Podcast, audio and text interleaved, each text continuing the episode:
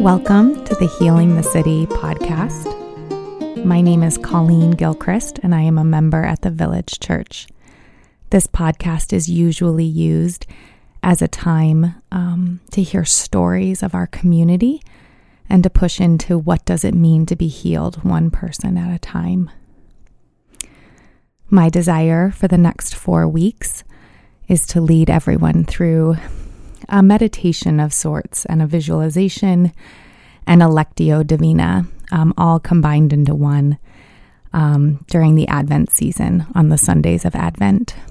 And what a Lectio Divina is, is an old way of reading scripture. And you just let it wash over you. Hmm.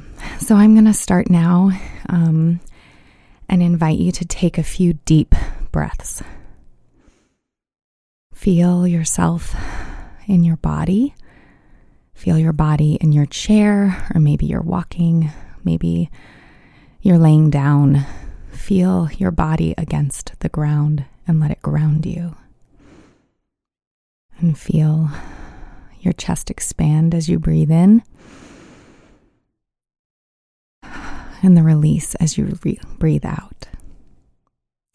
Continue to breathe and feel your body as I enter into this meditation.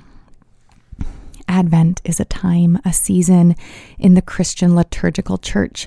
It's the beginning. It's the beginning of se- of our year, and it's a time of coming.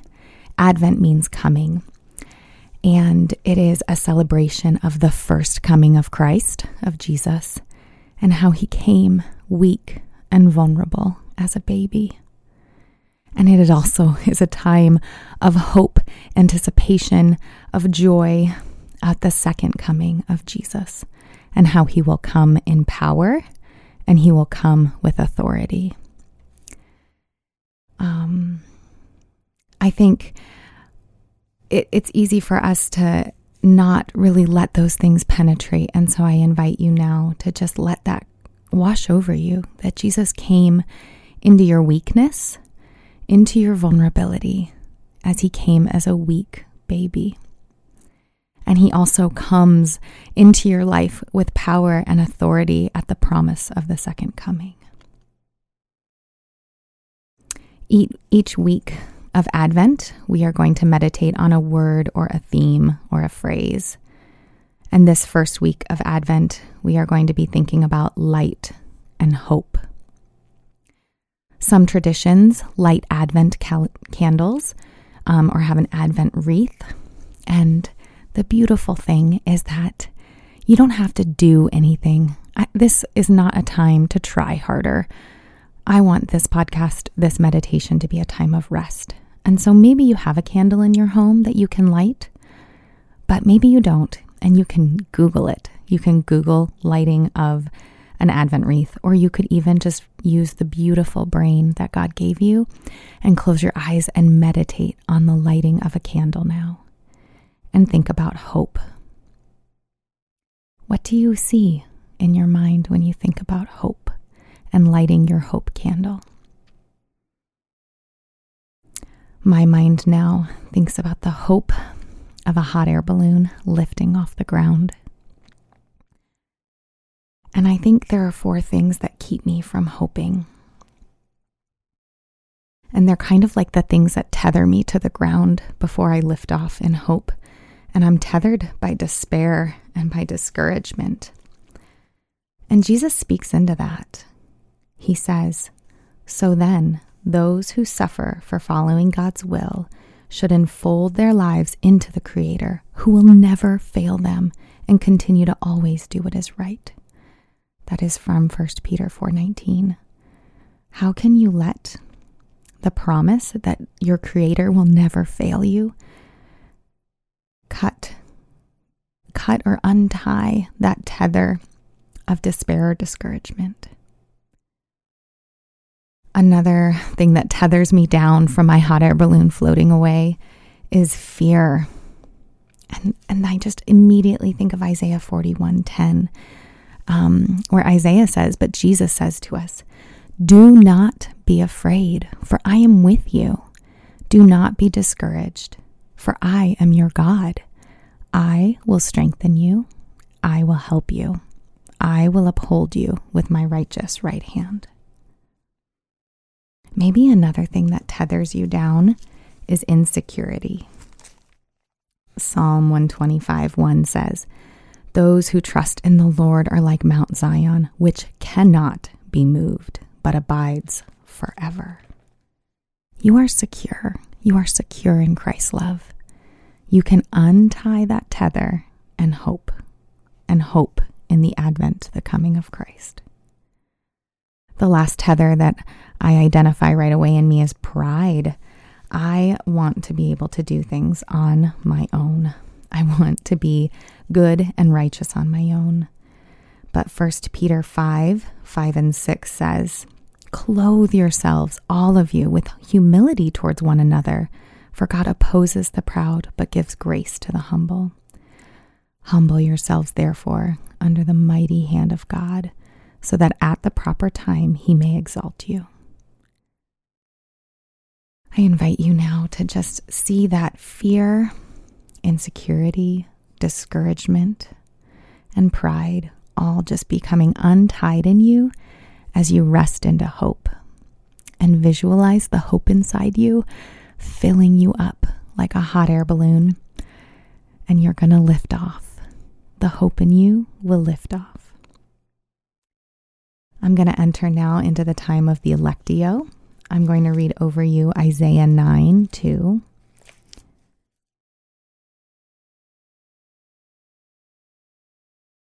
And I'm going to read it three times. And this first time, I want you to think uh, and just reflect on a word or phrase that captivates you. The people who walked in darkness have seen a great light. Those who dwelt in a land of deep darkness, on them has light shined.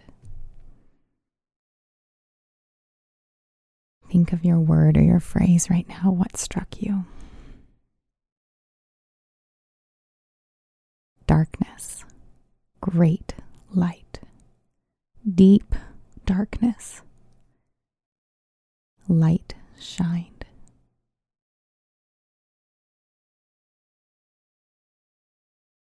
Hmm.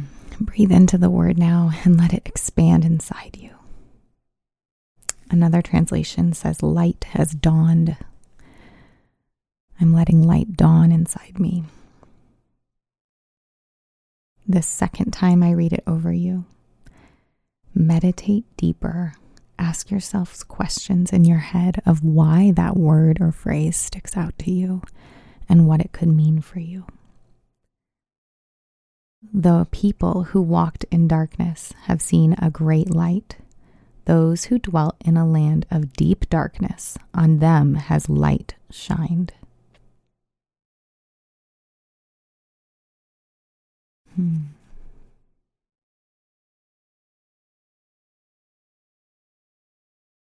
In thinking of light and darkness, I just think right now we just have a heaviness on us of darkness or dark feelings or dark stories from the pandemic, systemic racism, fires, um, the election or political tension, division, it can all feel so dark. I invite you now to hold curiosity and space for Jesus' light to expand and illuminate and give wisdom and understanding to those circumstances that feel heavy. Maybe your darkness is just family dynamics, family stressors, the daily grind of getting through the day um, I know as a young mom, getting through the day with chaos and colored pencils and just things spread all around the house. How can light dawn in my chaos? This morning, actually, I was on a run and my headlamp broke. And I run early and I run in the dark. And so as I ran, I knew the path, I've ran it before, but I, I was waiting in anticipation and hope of dawn, for light to dawn and guide my way. And being in deep darkness and then seeing the light dawn, I noticed it. I noticed the stories in me of the gospel dawning as I saw the pink, fluffy clouds catch the light, or the tip of the mountain catch light, or where big, scary bushes that could be mountain lions just became trees or bushes. I invite you now to hold space for Jesus to dawn in your darkness. He has something to teach you, He has something to say. It's not darkness anymore because Advent came. Emmanuel, God with us, Jesus came. And we are in the in between of the already and the not yet. We are in the dawn. We are in the time where we see glimmers of his glory and his goodness, and we need to tell those stories of the pink, fluffy clouds, of the shadows shifting and changing, because we are no longer in utter darkness, but we also are not fully in the daylight yet. We need to hold curiosity in the dawn. I'm going to read Isaiah 9 2 over you one more time, and then I'm going to pray. And I invite you to hold space to pray as well. The people who walked in darkness have seen a great light. Those who dwelt in the land of deep darkness on them has light shined. Jesus, I thank you that you came and your light has shined. And you came not with power and authority in your first coming. You came in brokenness. You came in vulnerability. You came as a baby. You give dignity to the places where things are just not right and where we're human and we're needy and we're vulnerable, and you know because you came into that. And we also cling to the hope of your resurrection and your second coming, that you will come back with power and authority. I ask this week as we light candles in our heart, meditating on light and hope, that you would help us unbind ourselves from fear, from insecurity, from despair and discouragement and pride. And let our hearts our hearts fill with hope. Um, hope of your second coming and hope that your light will will dawn and it will shine. And we know it to be true because we have seen the sun dawn every morning and it brings light to our experience. And I just ask that your light would bring hope and and stories of your goodness to our experience. And I pray these things in Jesus' name. Amen.